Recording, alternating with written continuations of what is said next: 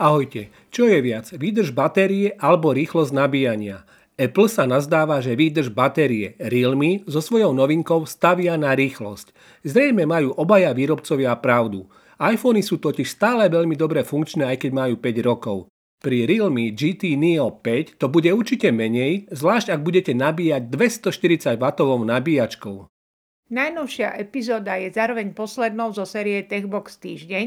Ten vystriedá nový formát, na ktorého štruktúre aktívne pracujeme. Ďakujeme vám za vašu priazeň a tešíme sa na vás v našich ďalších podcastoch, videách a najmä v článkoch na našej stránke. Čo sme teda pre vás na dnes pripravili? Rodák z Košíc po odchode z Tesly vstupuje do OpenAI, ktorá stojí za ChatGPT. Veľký norský test odhalil, aký reálny dojazd ponúkajú elektromobily počas zimy. Rozmýšľate nad novým Samsungom Galaxy es dvadsaťtri? Dajte si pozor na stodvadsaťosem gigabajtov pamäť. Operačný systém totiž môže zabrať až šesťdesiat gigabajtov z kapacity. Tajné ruské satelity sa rozpadávajú na nízkej obežnej dráhe. Dôvody nepoznáme. Už tradične vás bude sprevádzať Lised a Richard. Bývalý vedúci pracovník umelej inteligencie v Tesla Motors Andrej Karpathy po niekoľkomesačnej prestávke súvisiacej s jeho odchodom z Tesly oznámil, že vstupuje do projektu OpenAI, za ktorým stojí Elon Musk. Po mnohých personálnych zmenách, za ktorými si Andrej Karpathy prešiel, ide aktuálne o zaujímavú situáciu. Tento rodák z Košíc už ako päťročný chlapec privoňal k počítačom, ktoré ho uchvátili na celý život. V pätnástich rokoch sa spolu s rodičmi presťahoval do kanadského Toronta, kde začal študovať počítačové vedy na tamojšej univerzite.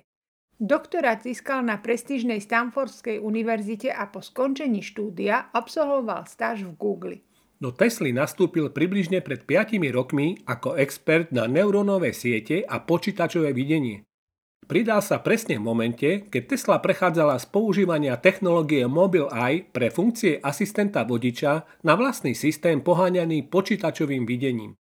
Práve jeho zásluhou sa vybudoval tým strojového učenia a počítačového videnia. Rýchlo postúpil v rebríčku a stal sa veľkou súčasťou tímu autopilota Tesly, ako aj snahy automobilky vyvinúť plne samoriadiaci systém. Keď Tesla rozšírila svoje úsilie zo samoriadenia na širšiu umelú inteligenciu, Karpathy bol povýšený na hlavného riaditeľa umelej inteligencie v Tesle. Karpathy v marci dvetisícdvadsaťdva oznámil, že by si rád na štyri mesiace odpočinul od práce. Išlo o nezvyčajné rozhodnutie, pretože prestávky vedúcich pracovníkov Tesly najčastejšie vedli k tomu, že sa už viac nevrátili. V júli dvetisícdvadsaťdva Karpathy definitívne potvrdil, že sa do Tesly nevráti a v budúcnosti sa bude venovať umelej inteligencii. V komunite bol vysoko rešpektovaný a zaslúžil sa o to, že výrazne pomohol Tesle v rozvoji umelej inteligencie a zlepšovaniu autopilota. Keď odišiel, bolo to pre Teslu vnímané ako veľká strata. Pred niekoľkými mesiacmi priznal, že za určitých podmienok by sa rád do Tesly vrátil. OpenAI, do ktorej Karpathy vstupuje, je spoločnosť umelou inteligenciou, ktorá je teraz vnímaná so svojím chatbotom ChatGPT založeným na veľkých jazykových modeloch. Pôvodne v čase založenia spoluzakladateľom Elonom Muskom bola prezentovaná ako nezisková organizácia. V Norsku sa každoročne konajú rozsiahle testy dojazdu a účinnosti elektromobilov v chladnom zimnom období, ktoré má najvýraznejší vplyv na dojazd. Tohtoročný test bol doteraz najrozsiahlejší s dvadsiatimi deviatimi rôznymi modelmi elektromobilov. Najlepší výsledok dosiahol modernizovaný Model S od kalifornského výrobcu Tesla Motors. Model S sa na európske trhy vrátil po dvojročnej odmlke, kedy s modernizáciou modelového radu sa výrazne zlepšila efektivita pohonu. Testy sa uskutočnili na trase medzi Oslom a Hierkim, pričom teploty počas meraní sa pohybovali v rozpetí od mínus päť stupňov do mínus desať. Tesla Model S dosiahla dojazd päťstotridsať kilometrov, čo je len o šestnásť celá štyri percenta menej, ako deklaruje jej výrobca. Ten tvrdí, že dosahuje dojazd šesťstotridsať štyri kilometrov. Väčšina testovaných elektromobilov dosahovala dojazd menší o dvadsať až tridsať percent, ako deklaruje samotný výrobca. Najbližším konkurentom, ktorý sa dokázal k výsledku Tesly priblížiť, je Mercedes é kvé é tristo, jeho reálny dojazd bol však o tridsaťtri percent nižší, ako uvádza Mercedes. Z hľadiska maximálneho dosiahnutého dojazdu je na druhom mieste opäť produkt amerického výrobcu Tesla, konkrétne Model X Plaid. Ten zvládol absolvovať štyristoštyridsaťštyri kilometrov na jedno nabitie, čo je len o osemnásť celá dvadsaťtri percent menej ako uvádza výrobca. Zo zvyšku sveta sa podarilo k výsledkom Tesly priblížiť len bé em vé, ktoré s modelom i sedem xDrive šesťdesiat a i štyri eDrive štyridsať dosiahli dojazd štyristo dvadsaťštyri kilometrov, respektíve štyristo tridsaťštyri kilometrov. Veľmi dobré výsledky v testoch dosiahol aj korejský model Kia é vé šesť gé té, ktorý dosiahol dojazd len tristoštyridsaťdeväť kilometrov, ale je to len o sedemnásť celá päť percent menej ako uvádza výrobca.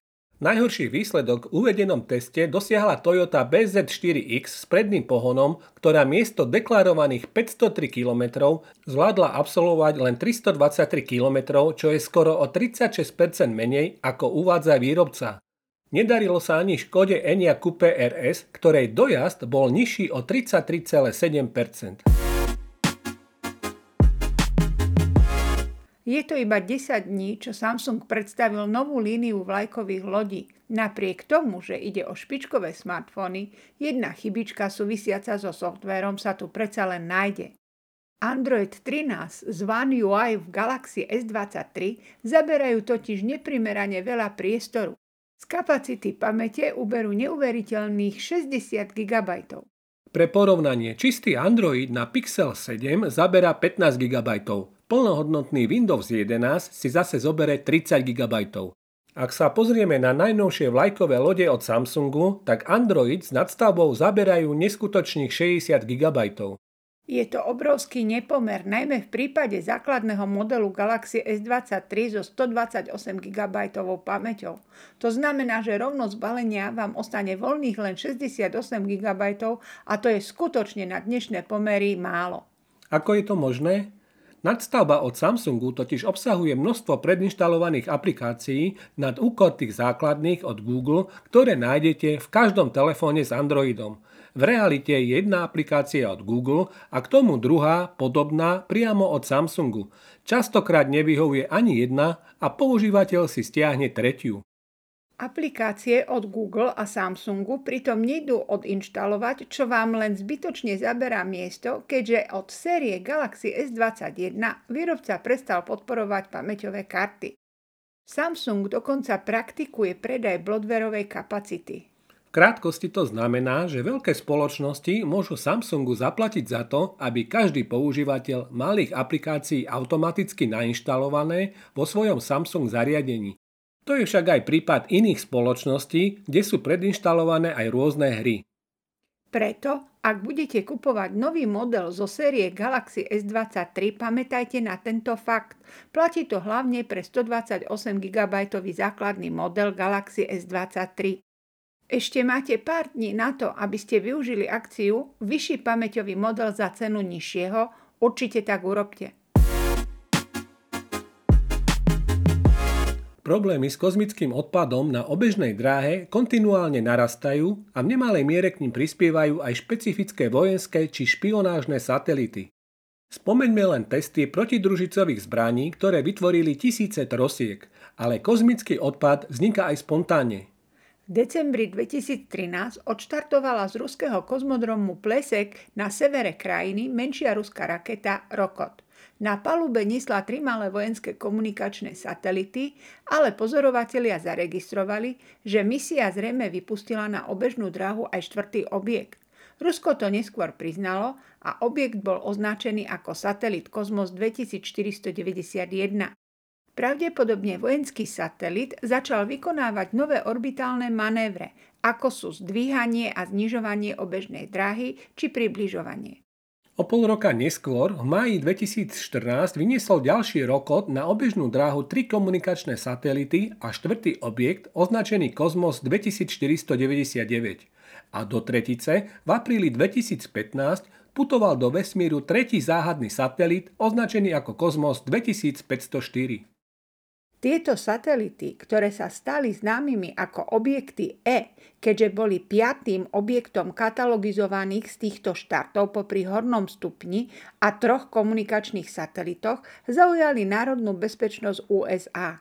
Nie je však jasné, aký je ich účel alebo čo sledujú Rusi testovaním približovacích manévrov. Niektoré z nich sú podrobne popísané na webovej stránke Russian Space. Podľa niektorých odborníkov by sa mohlo jednať o prototypy orbitálnych zbraní. Iní experti síce vylučujú, že tieto satelity sú súčasťou vesmírnych zbraňových systémov, ale aktuálne aj tak vzbudzujú isté obavy. V roku dvetisícdevätnásť Kosmos dvetisícštyristodeväťdesiatjeden uvoľnil približne dvadsať kusov trosiek. Teraz osemnásta letka vesmírnej obrany americkej armády potvrdila, že Kosmos dvetisícštyristodeväťdesiatdeväť sa začiatkom januára rozpadol. K rozpadu došlo na obežnej dráhe vo výške tisícstošesťdesiatdeväť kilometrov a výsledkom bolo osemdesiatpäť kusov sledovateľných trosiek, uviedla vojenská letka, ktorá má za úlohu sledovať všetkými ľuďmi vyrobené objekty na obežnej dráhe Zeme. Zdá sa, že ide skôr o technické zlyhania spôsobené konštručnou chybou družíc v palivových nádržiach alebo iných systémoch. Tie môžu po niekoľkých rokoch vo vesmírnom prostredí prasknúť. Z hľadiska narastu orbitálneho odpadu pravdepodobne nejde o katastrofické udalosti. Z malých satelitov nie je veľa kusov odpadu, ktoré by mohli ohrozovať iné satelity.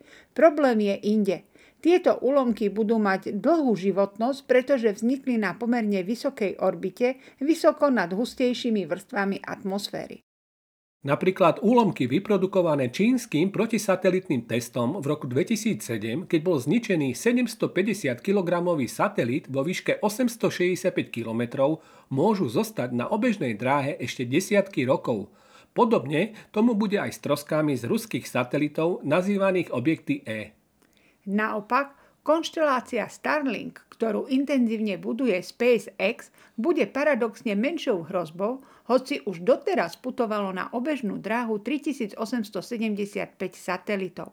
Niektoré boli medzitým deorbitované a SpaceX tvrdí, že ani po skončení životnosti nebudú satelity hrozbou v podobe vesmírneho odpadu. Sú vybavené vlastným pohonom a v prípade poruchy alebo ukončenia životnosti sa presunú na takú nízku orbitu, že do piatich rokov zhoria v atmosfére. Ďakujeme za vašu priazeň. Nezabudnite, že štrnásteho tu máme Valentína. Krásne ho oslávte. Ahojte! Ahojte.